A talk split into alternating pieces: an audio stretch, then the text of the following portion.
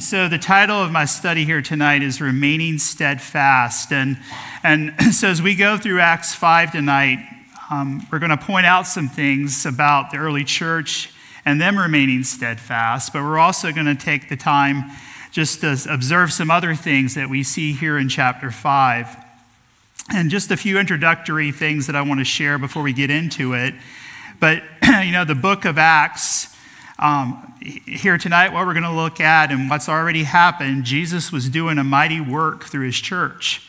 I mean, he had sent his spirit as he had promised at, at Pentecost in Acts chapter 2, and 3,000 people came to faith. We are told in Acts chapter 2, verse 47, and the Lord added to the church daily those who were being saved. And so the Spirit of God was moving, people were coming to faith. And in Acts 3, um, there's a story of the lame man that was healed, and that leads to an opportunity for Peter to preach again to a crowd the gospel, just as he had done in, the, in Acts chapter 2 at the day of Pentecost. And as a result of that, in Acts chapter 4, the church faced its first attack from, from outside. Peter and John are arrested and brought before the very same religious leaders that Jesus was tried before. And Peter, there, filled with the Holy Spirit, preached Jesus to them just as he had done in Acts 2 again. And he and John were threatened by these leaders and released, being told not to speak or teach in the name of Jesus. And of course, they didn't listen to that. Praise the Lord. And this leads the church to go in prayer, though, in Acts chapter 4 and ask the Lord for boldness to speak the word of the Lord. And we'll come back to that point of the church praying. I mean, it was a big part of the early church. So that brings us to Acts chapter 5. And in Acts chapter 5, we'll see the church face an attack from within in the beginning of the chapter. And then we're going to see them again face an attack from without. And despite that, we will see the church remain steadfast. And 1 Corinthians 15 58 is a verse I want to share, and we'll come back to it here at the end tonight. But there, Paul says, Therefore, my beloved brethren, be steadfast, immovable, always abounding in the work of the Lord, knowing that your labor in the, is not in, in the Lord is not in vain. And we'll, again, we'll come back to that here in just a little while. But let's begin by reading the first 11 verses of Acts chapter 5. But a certain man named Ananias, with Sapphira his wife, sold a possession, and he kept back part of the proceeds, his wife also being aware of it and brought a certain part and laid it at the apostles' feet. But Peter said to Ananias, Why has Satan filled your heart to lie to the Holy Spirit and to keep back part of the price of the land for yourself? While it remained, was it not your own? And after it was sold, was it not your, in your own control? Why have you conceived this thing in your heart? You have not lied to men, but to God. Then Ananias, hearing these words, fell down and breathed his last. So great fear came upon all those who heard these things. And the young men arose and wrapped him up and carried him out and buried him. Now it was about three hours later when his wife came in, not knowing what had happened. And Peter answered her, answered her, Tell me whether you sold the land for so much. She said, Yes, for so much. Then Peter said to her, How is it that you have agreed together to test the Spirit of the Lord? Look, the feet of those who have buried your husband are at the door, and they will carry you out. Then immediately she fell down at his feet and breathed her last, and the young men came in and found her dead, and carrying her out, buried her by her husband. So great fear came upon all the church and upon all who heard these things. And I say, no doubt, right? great fear came upon the church. You know, in the Old Testament, there's a couple of times where the Lord did something similar, where he took sin against him very seriously, and he, it was a stern judgment that happened. You think of uh, Aaron's sons um, in Leviticus chapter 10, Nadab and Abihu, just as the, the tabernacle worship was starting, and it says they offered profane fire, and it says that they were consumed before the Lord, they, they died. And then you have the story of Achan and Joshua I believe, chapter 7, where they've just entered the promised land. God was taking them in, but Achan had taken something he wasn't supposed to take. And as a result, him and his family were all judged. And so, both of those cases, just as here, is kind of the beginning of something new that God was doing. And God had severe, stern judgment for what they did. And, You know, I think Ananias and Sapphira here, they were messing around with some things of the Lord, and we're going to kind of talk about that as we consider what takes place here. You know, this is a sad story about this couple. Um, in the last chapter, as I said, the enemy had brought pressure from without the church, but now he's seeking to try to bring pressure from within, to bring a challenge, to attack what was happening. And he sought to do this by taking advantage of this couple and allowing them to do what they, and encouraging them, I should say, to do what they did. Uh, in John 13 35, Jesus said this By this all will know that you are my disciples if you have love from, for one another. And so, from the very beginning of the church, the Spirit of God was moving in the church to help them to love one another. And this love was demonstrated by them caring for physical needs. And, and we're going to read in here in just a minute the last few verses of chapter 4 and kind of get some of the story of what was happening before Ananias and Sapphira did what they did.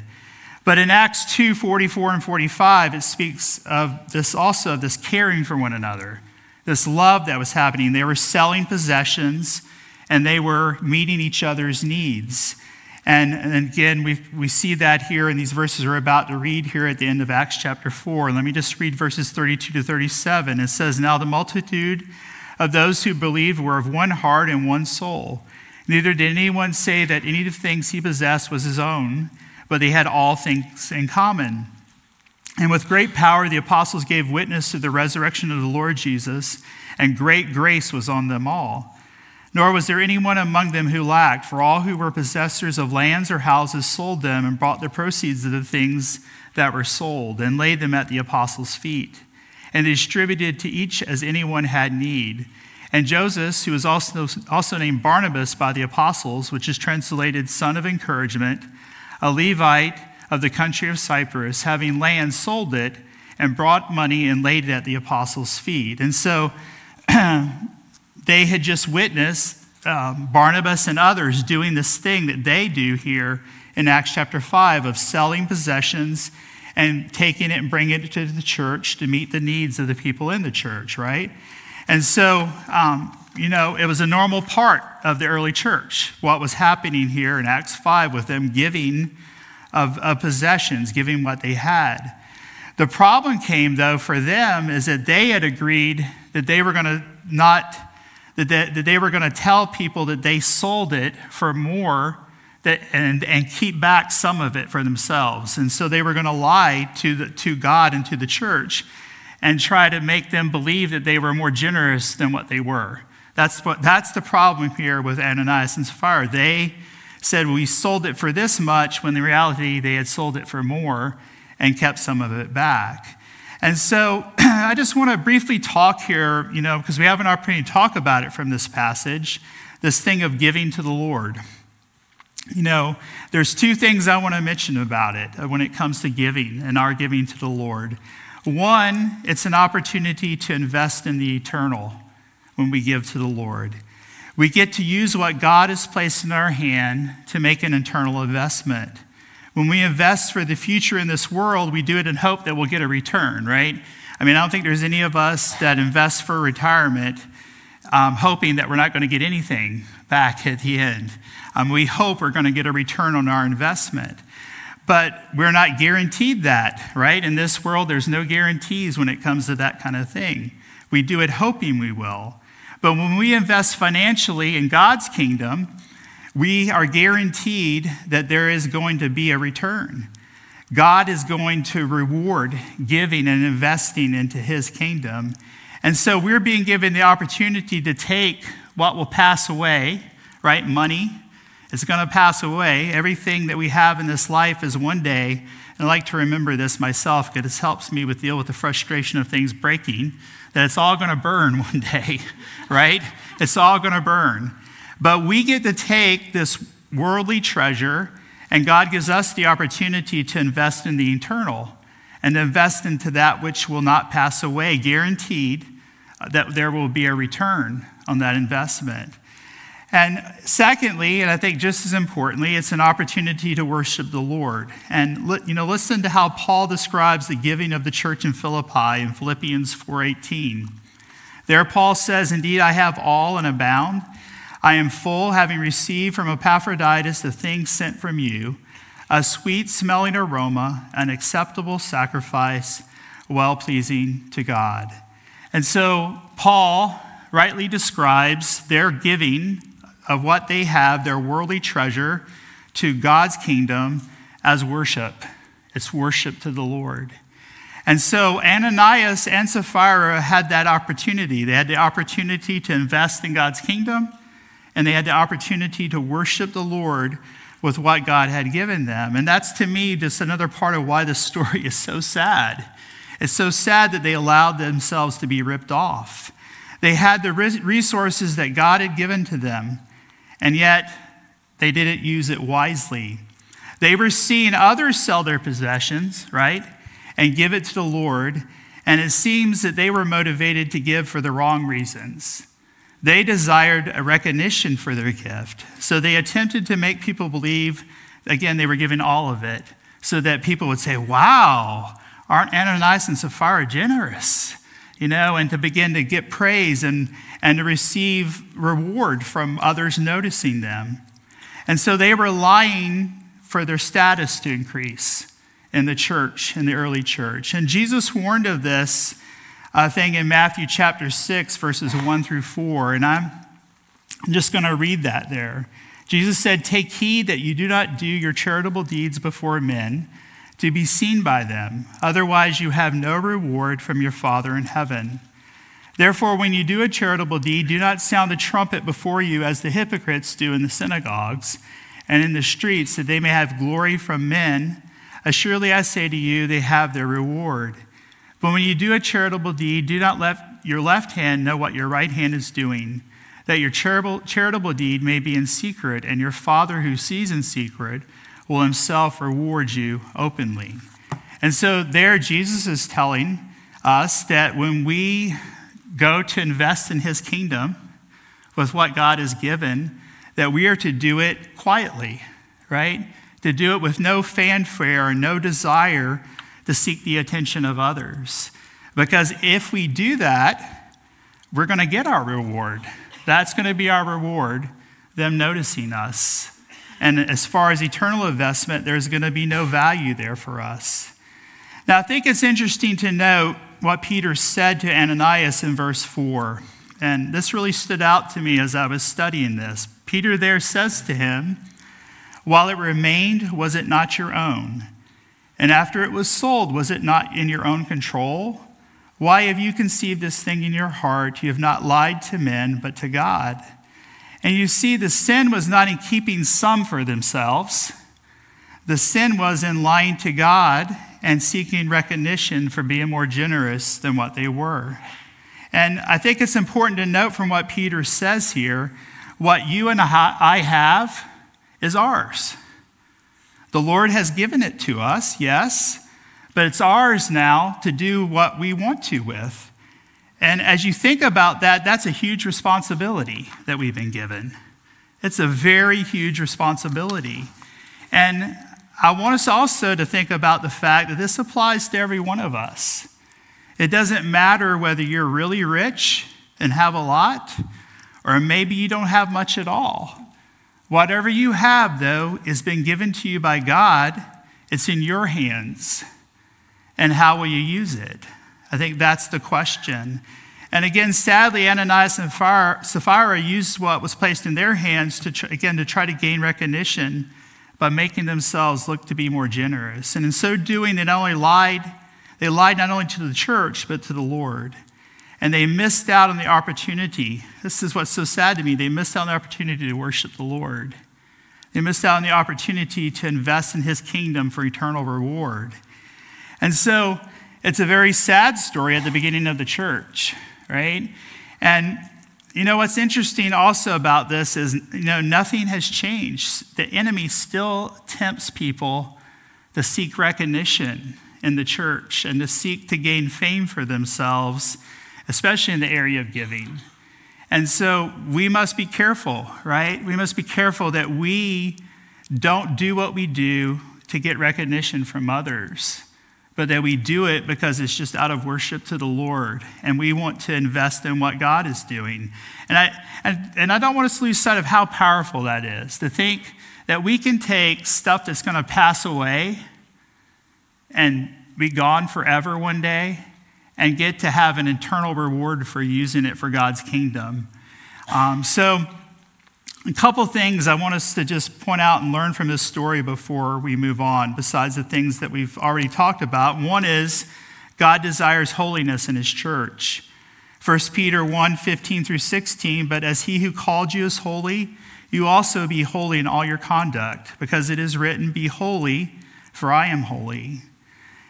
There is no room, I think, in, obviously in God's church, also for lying or hypocrisy among God's people. And that's what we see again with Ananias and Sapphira here. They were playing the hypocrite, they were lying. And 1 Peter 2 1 says, Therefore, laying aside all malice, all deceit, hypocrisy, envy, and evil speaking. And so, why such a severe punishment? I kind of alluded to this earlier, but God was establishing his church. And he wanted his church to know how serious he was for them to be holy and to regard him as holy. And I think also not to mess around with God's things, right? Not to mess around with this privilege of being able to give to the Lord and taint it with selfish ambition and um, seeking to, to puff yourself up and gain reward out of it. And again, you know, sadly, that still goes on in the church today you know, people still seek, are tempted and seek to do the same thing. And secondly, another thing I feel we learn from this story is to be a good steward of what God has given. You know, again, God has given you and I everything we have, and so we should seek to be a good steward of it by seeking Him and how to use it. Right? Asking the Lord, how do you want me to use what you've given? Seek to worship Him with what He's placed in your hands, and seek to invest in His kingdom. And I think as being good stewards, there's a couple things we're going to seek to do. We're going to guard ourselves against being deceived by this thing that they were deceived in, seeking recognition. And we're also going to guard ourselves from being manipulated by others to give. And I think that's an important thing that we will do if we're going to be good stewards. You know, God is not poor. That's not the point of any of this. God is not poor. And I've loved, I mean, Pastor Chuck has often said in the messages that he gave, you know, of hearing stories of guys tell these stories about how if people didn't give to their ministry, it was going to fail and it was going to end. And Pastor Chuck would always say, well, it probably should, right? Because they were seeking to manipulate people and, and, and they were seeking to take advantage of, of people. God's not poor. He doesn't need your money, He doesn't need anything we have, but He allows us to get to give it to Him, to invest in His work. And you know, it's also important that we, just as much as that we not be manipulated, that we never be a part of manipulating others either, right? And um, no matter how that looks, I mean, we should not be involved in seeking to manipulate people. We have to be careful that we don't do that. And so, for people to give out of worship to the Lord, they have to be free, free from their heart to do it. And that's not possible if a person is manipulated. And, you know, 2 Corinthians 9 7, Paul says, and this is one of the major principles in the New Testament for giving, says, Let each one gives as he purposes in his heart, not grudgingly or of necessity for God loves a cheerful giver. And I don't know about you, but I can guarantee you I'm not very cheerful if somebody's manipulated me to do something. Um, there is no cheerfulness at all there.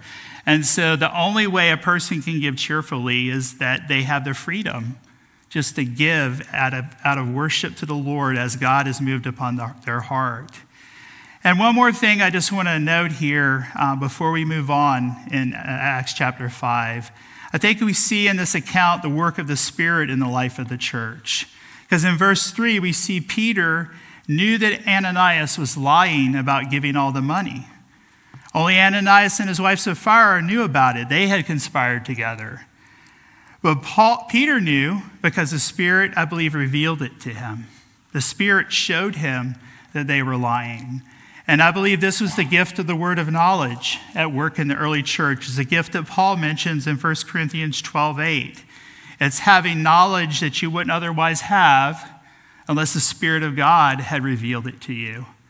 And so I, I can only imagine what it must have been like for, for Peter to hear the Spirit say, Ananias is lying. He's misrepresenting what he's doing.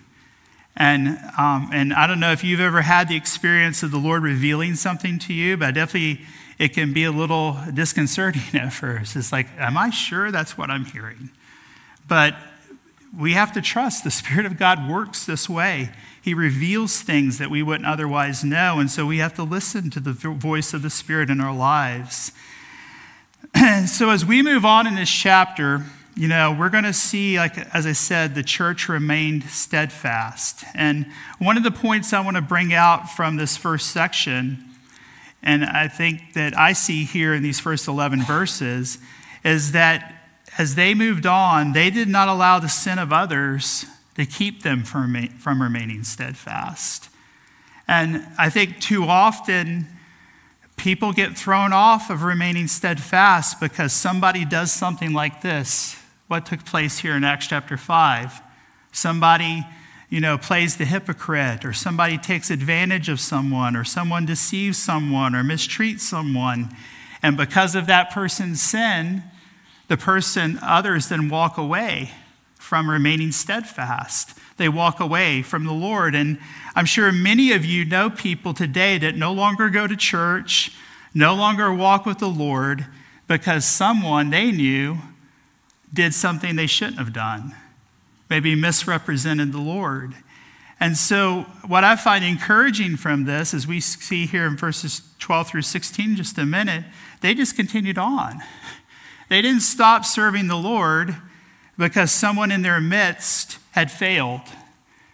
And we'll come back to that point at the end. And so let's go on to verses 12 through 16.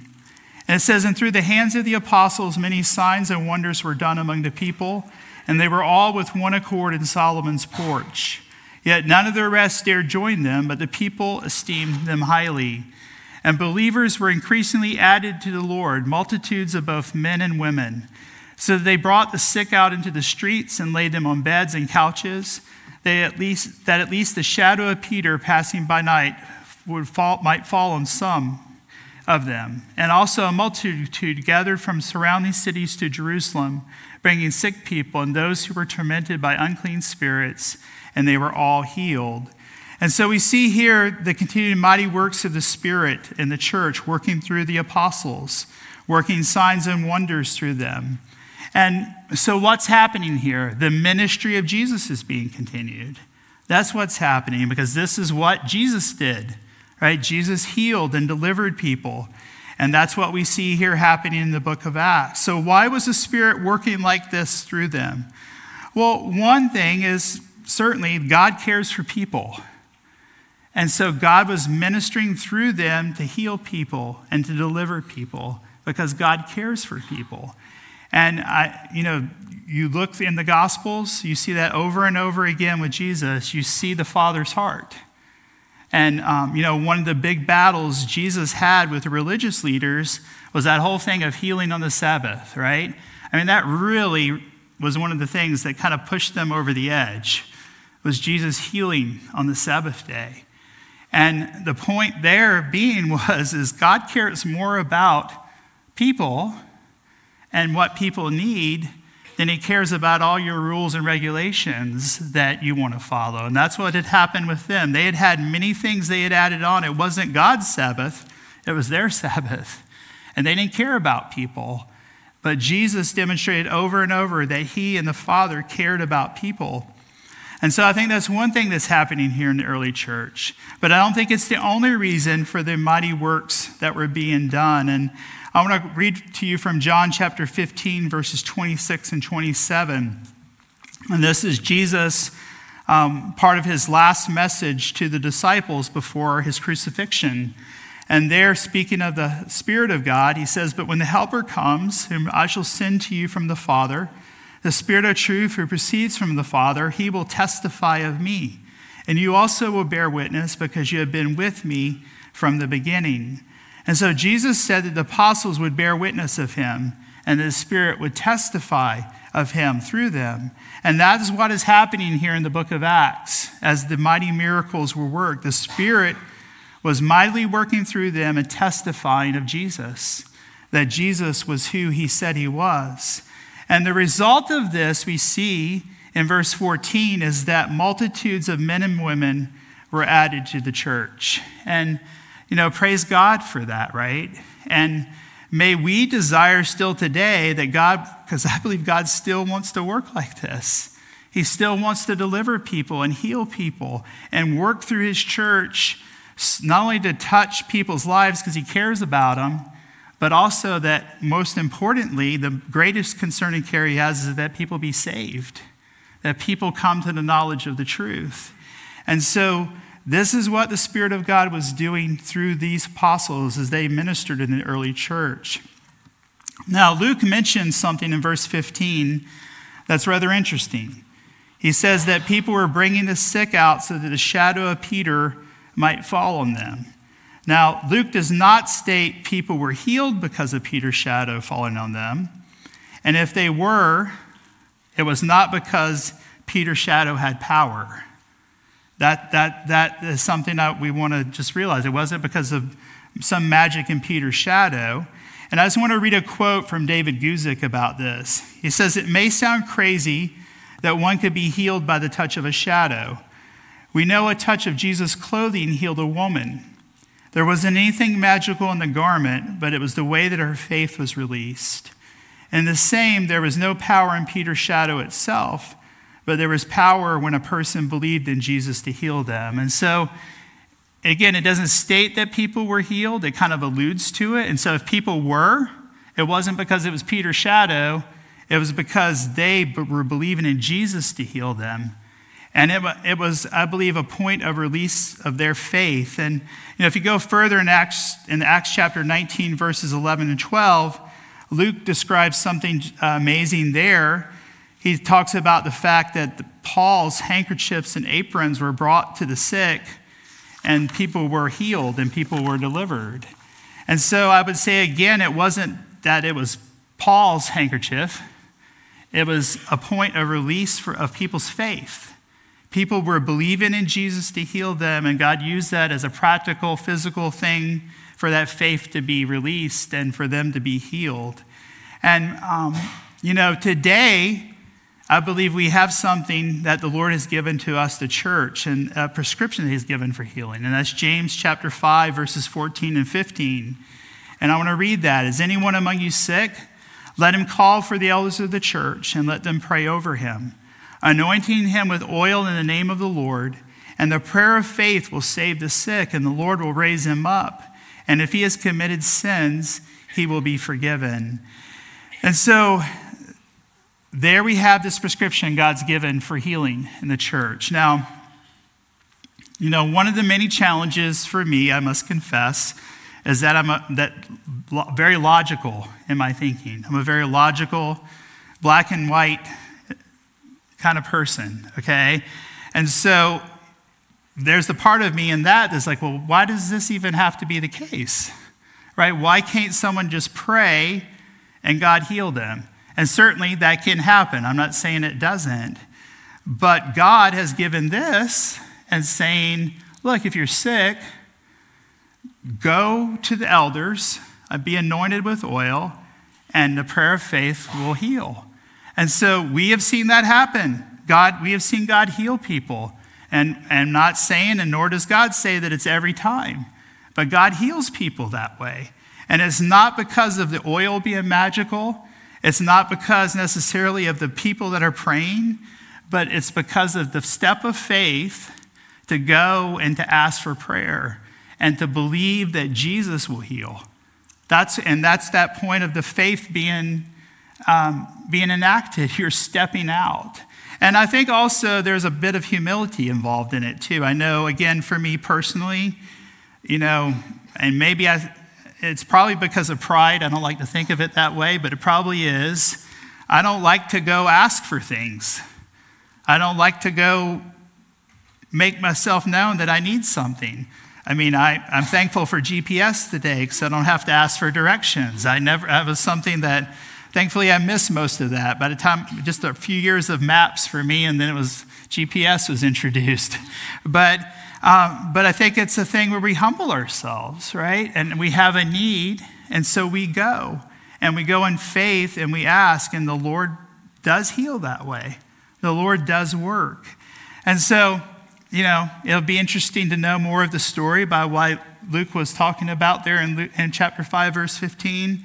But I think this is a little bit of possibly what was happening. It was just that point of release of their faith and, uh, and Jesus and him having that opportunity, just again, as Guzik mentions, of the woman who just believed that if I just touch the hem of his garment, I will be healed. And she was. So, these are the things we see happening. And this brings us now to the last portion here, the rest of the chapter, Acts 17 through 42, and where we see an attack from the outside of the church, from the outside upon the church again. And so let's look at verses 17 through 26. It says, Then the high priest rose up, and all those were with him, which is the sect of the Sadducees, and they were filled with indignation and laid their hands on the apostles and put them in, common, in the common prison. But at night, an angel of the Lord opened the prison doors and brought them out and said, Go, stand in the temple and speak to the people all the words of this life. And when they heard this, heard that, they entered the temple early in the morning and taught. But the high priest and those with him came and called the council together with all the elders of the children of Israel and sent to the prison to have them brought. But when the officers came and did not find them in the prison, they returned and reported, saying, Indeed, we found the prison shut securely, and the guards standing outside before the doors. But when we opened them, we found no one inside. Now, when the high priest, the captain of the temple, and the chief priests heard these things, they wondered what the outcome would be. So one came and told them, saying, Look, the men whom you put in prison are standing in the temple and teaching the people. Then the captain went with the officers and brought them without violence, for they feared the people, lest they should be stoned. And so, again, we have an attack here from the outside of the church. And I'm just want to, we're considering verses 17 through 26 at the moment and deliverance from prison. Of course, the enemy was not going to sit by and let continue what was happening. Because as I said in verse 14, multitudes of both men and women were being added to the church. And so the enemy wasn't going to sit quietly by and not bring opposition. And so the religious leaders come against the apostles and have them put in prison. The first time in Acts 4, it was just Peter and John, but now it was all the apostles were thrown into prison. And we're told here that they did it out of jealousy. And that may sound familiar, and it should, because it's the same reason the religious leaders went after Jesus. Matthew 27 18 says that Pilate knew that they had handed Jesus over because of jealousy. And so, the, and so these religious leaders were, had the same issue with these guys. They were jealous because God was working. God was drawing people to hear their teaching, and people were being saved and delivered, and they were jealous because it was robbing them of their glory. It was robbing them of their attention, and they didn't like it. Now, there's a few humorous things I think that take place um, here in this story. While it's, I'm not don't want to make light of the fact of them being thrown in prison, but there are some humorous things that happen. First of all, these guys are Sadducees, and we're told in Acts chapter 23, verse 8, it says, Therefore, Sadducees say there is no resurrection, so they don't believe in the afterlife, and no angel or spirit." But the Pharisees confess both. So these guys, these Sadducees, were very secular in their religious beliefs. They didn't believe in a resurrection, they didn't believe in angels, they didn't believe in the Spirit. And so they had a very um, humanistic, earthly view of things, right? And so the, the, apostles are arrested, they're thrown into prison. And one of the first things to me that's a little humorous about this is how does God deliver them from prison? He sends an angel to deliver them. The very thing that these guys didn't believe in, he sends to deliver the apostles from prison. And we, verse 20, I want us to notice what the angel tells them to do. The angel tells them to go, stand in the temple, and speak to the people all the words of this life. And so the angel tells them to go back doing the very thing they were thrown in jail for, and to go in the place they would be most noticed by those who had put them in prison, right? The angel didn't tell them to go out into the wilderness, go in a secret place and speak. He told them, go back to the temple, go back to the place where you were before and where you're going to be noticed again and begin to preach. Um, and so I think that's just a, that's how the Lord works, right? The Lord doesn't want us to hide. The Lord wants us to go and to be bold. Um, and so, and the angel also tells them to speak all the words of, the, of this life. And I just want to pause just a moment and talk about that. You know, Christianity is not a religion. It's not. Religion and all the religions of the world are an attempt by man to reach God. That's what religion is. It is the finite seeking to reach the infinite. That's what religion is all about. While Christianity is just the opposite. It's God coming to man and providing a relationship with him through faith in Jesus Christ and his payment for our sin on the cross. It's God doing all the work. It's God coming and bringing to us the opportunity for a relationship and us just simply receiving it. He brings us from death to life when we call upon Him for salvation. He gives us life in this life. He also gives us eternal life. And that's something that no religion can do. And that's what the angel tells him to go to go speak the words of this life. This is the only message that has life. Go speak that to the people. And I love in verse 21, we see the obedience of the apostles. It says, And when they heard that, they entered the temple early in the morning and taught. Right? They didn't wait around. They didn't say, Well, we've had a rough night. Let's go get a nap and maybe we'll come back in a few days. They went right away the next morning, early in the morning, and began to teach the people. And, you know, again, just the importance of that obedience. And I think this is another point we see to the point of remaining steadfast. Is not only remaining and going on when others fail us and they do the wrong thing, there's also a point of being obedient. It's an important part of us remaining steadfast is that we be obedient to the Lord. I think steadfastness requires obedience. And so the high priest and those with him called for these guys to be brought back to the trial. And in verses 22 through 25, this is another part of the story that I find humorous. The officers sent for these guys to be brought back, and they go and they find the guards guarding. But what are they guarding? They're guarding an empty jail. I mean, it would be interesting to see, actually see this. I mean, here are these guys, they're out guarding, right? and they open the doors and find there's nobody here. so, what are you guys guarding? There's, they're gone. And, uh, and the religious leaders are, these guys come back and tell them, look, the guys, the, they were there guarding and no one was inside. And so they're still trying to figure all of this out. And then they hear the report that these guys are right back in the temple and it says there, look, in verse 25, look, the men whom you put in prison are staying in the temple and teaching the people. And that just had to be a head scratcher for these guys. They had to be like, just what in the world are we going to do with these men? And obviously, there was nothing they could do because these guys were committed to the work of the Lord and to what God had called them to do. Now, if you notice in verses 29 through 32, they bring the Peter and the apostles back to them. And actually, in verse 28, they get back in, and the religious leaders say, Did we not strictly command you not to teach in this name?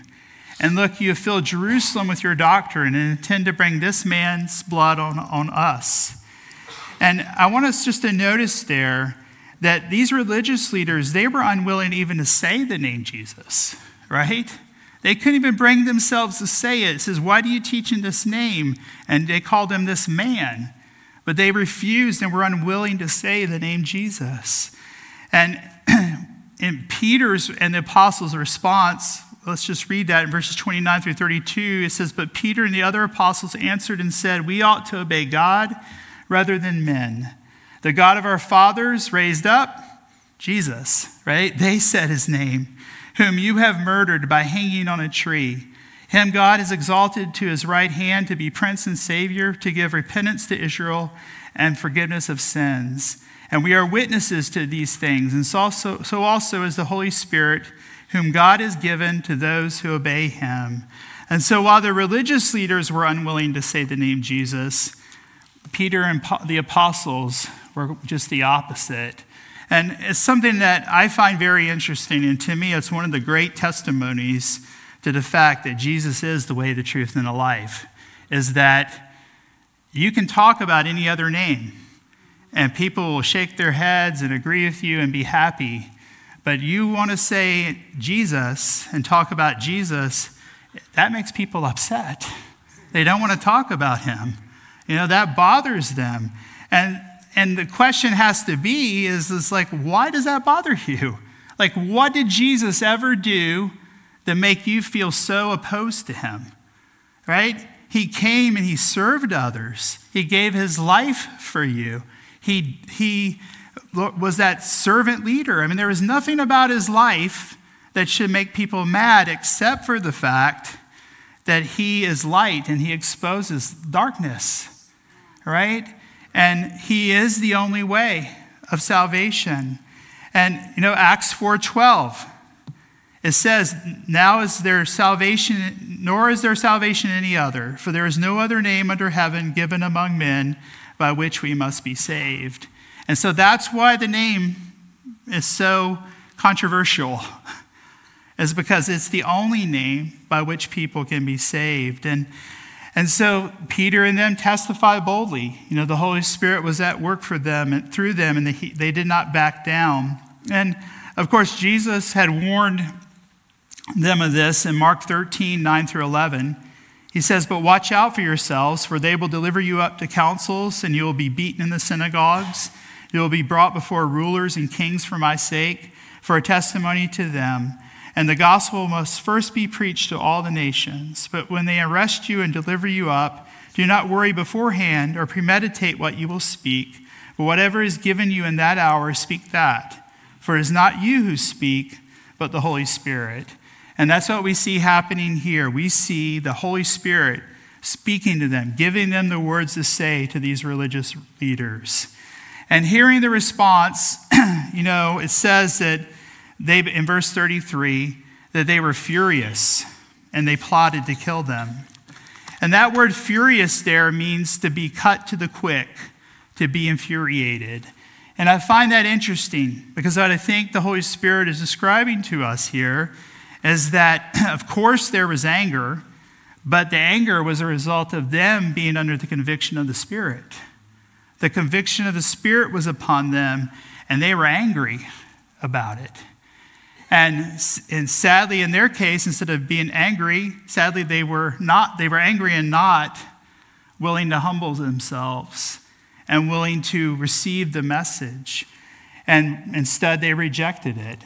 But I do again find it interesting. That was the conviction of the Spirit. The Spirit, Jesus had said that the Spirit would, when He comes, would convict the world of righteousness and of judgment and of sin. And the Spirit of God was doing that here. He was convicting these guys.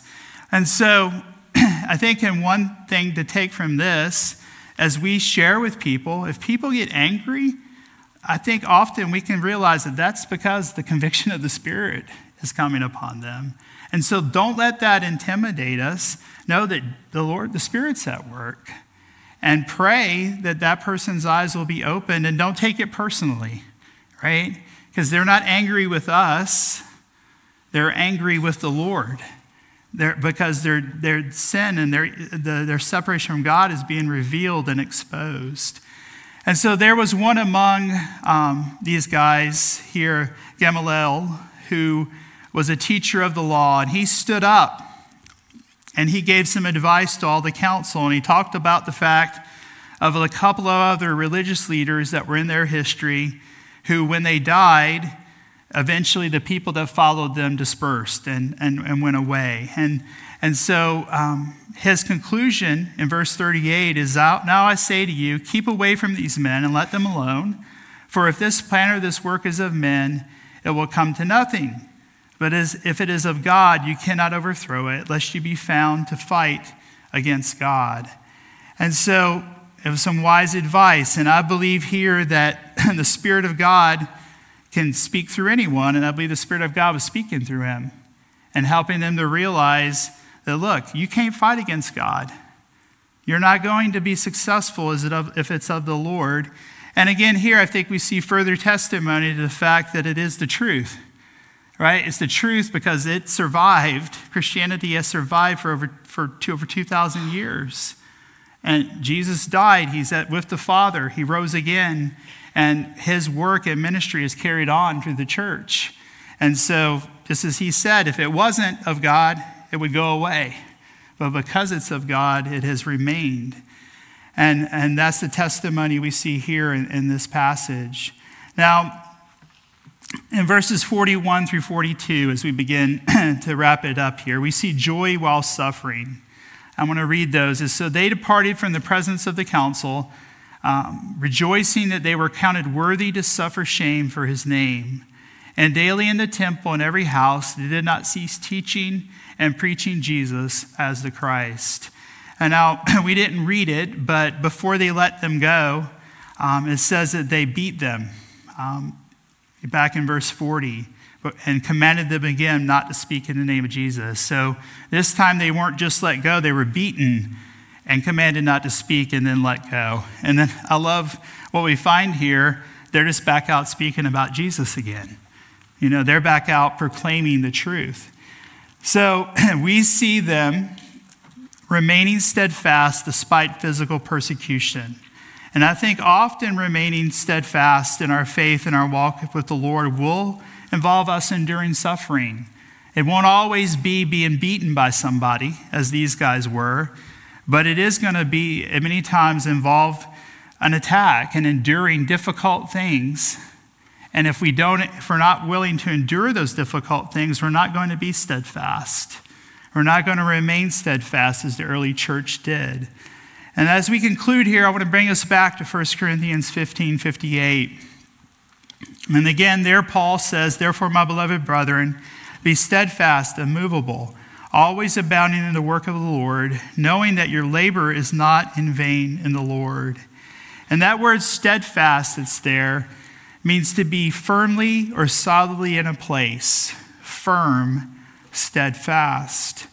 And so, my question for me and for all of us tonight is Are we firmly and solidly in the place that we're following and that we're going to follow Jesus?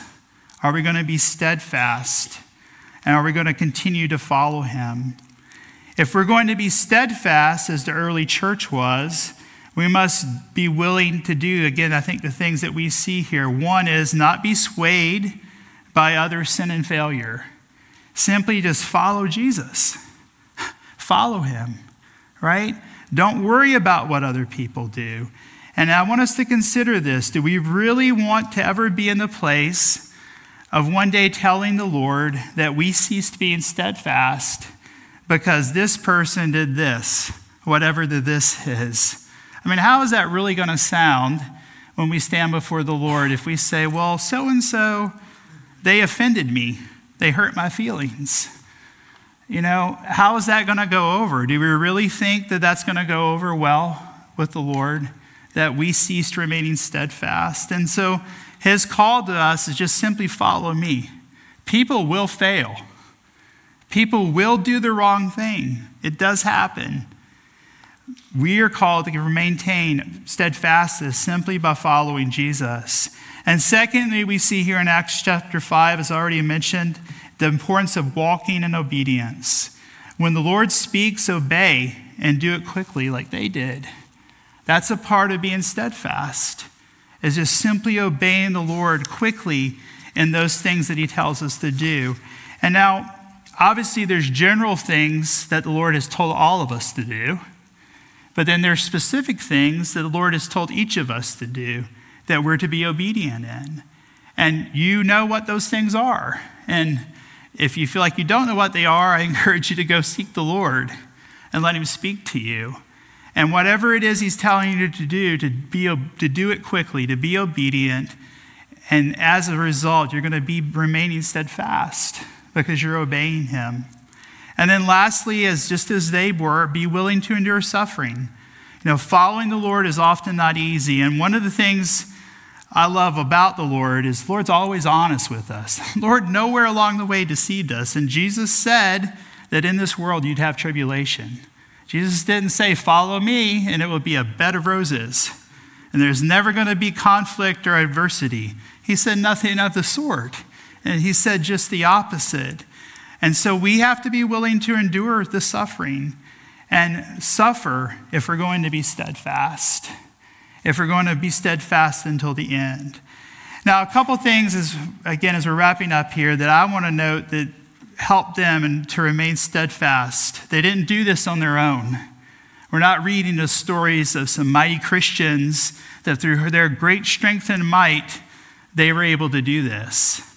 That is not the story. And if you think at all it is, I encourage you to go read the Gospels and hear some of the things that they said. Peter being one of them, right? Peter was good at putting his foot in his mouth and saying some some things that he shouldn't say at the times and being a little reckless. And James and John ready to call down fire from heaven upon somebody. And you know the list goes on right? I mean so these weren't super Christians. And so how did they remain steadfast? I think if you read in the book of Acts you'll see that they were people of prayer right? They got together and they cried out to the Lord Lord we need you. We are desperate for you Help us, Lord, to do what you've called us to do. And so we as a church, we have to gather together and pray, not just on our own, but as the body of Christ, we have to gather and pray and be together in prayer if we're going to be steadfast. And secondly, about them is that they were filled with the Spirit. And you'll see over and over again being filled with the Spirit, filled with the Spirit. They had and realized that they were dependent upon the power that only the Spirit of God could provide. And it was because of the Spirit of God that they were able to remain steadfast. And so, if we are going to endure to the end, if we're going to remain steadfast, let's be people of prayer. Let's be people that are being filled with the Spirit and dependent upon the Spirit so that we can accomplish what the Lord wants us to accomplish. And so, the worship team can come up, and we're going to close with a song and with a word of prayer here. Heavenly Father, I just thank you for your word, Lord. I thank you that. Lord, you've left, as Paul said, these things as examples for us, Lord, so that we can learn and so we can grow. And I thank you, Lord, for just simple people, Lord, in your word who were dependent upon your spirit, Lord, who were people who knew that they needed to pray. And Lord, I pray for us, Lord, that that would be what we do, that we, in order to remain steadfast, would be people of prayer people, Lord, dependent upon you and looking to you and the power of your Spirit to work through us, Lord. And so, Lord, give us strength to endure persecution. Lord, help us in suffering and help us to be, Lord, quick to obey you. Lord, Lord, help us, Lord, to not let what others do sway us from remaining steadfast, Lord. Help us to simply, as Jesus, you told Peter, follow me. Lord, I pray you would help us to do that. Lord, thank you, God, for your call upon our lives. Thank you, Lord, that you desire each one of us to simply follow you. And Lord, we just humbly ask and pray these things in Jesus' name. Amen.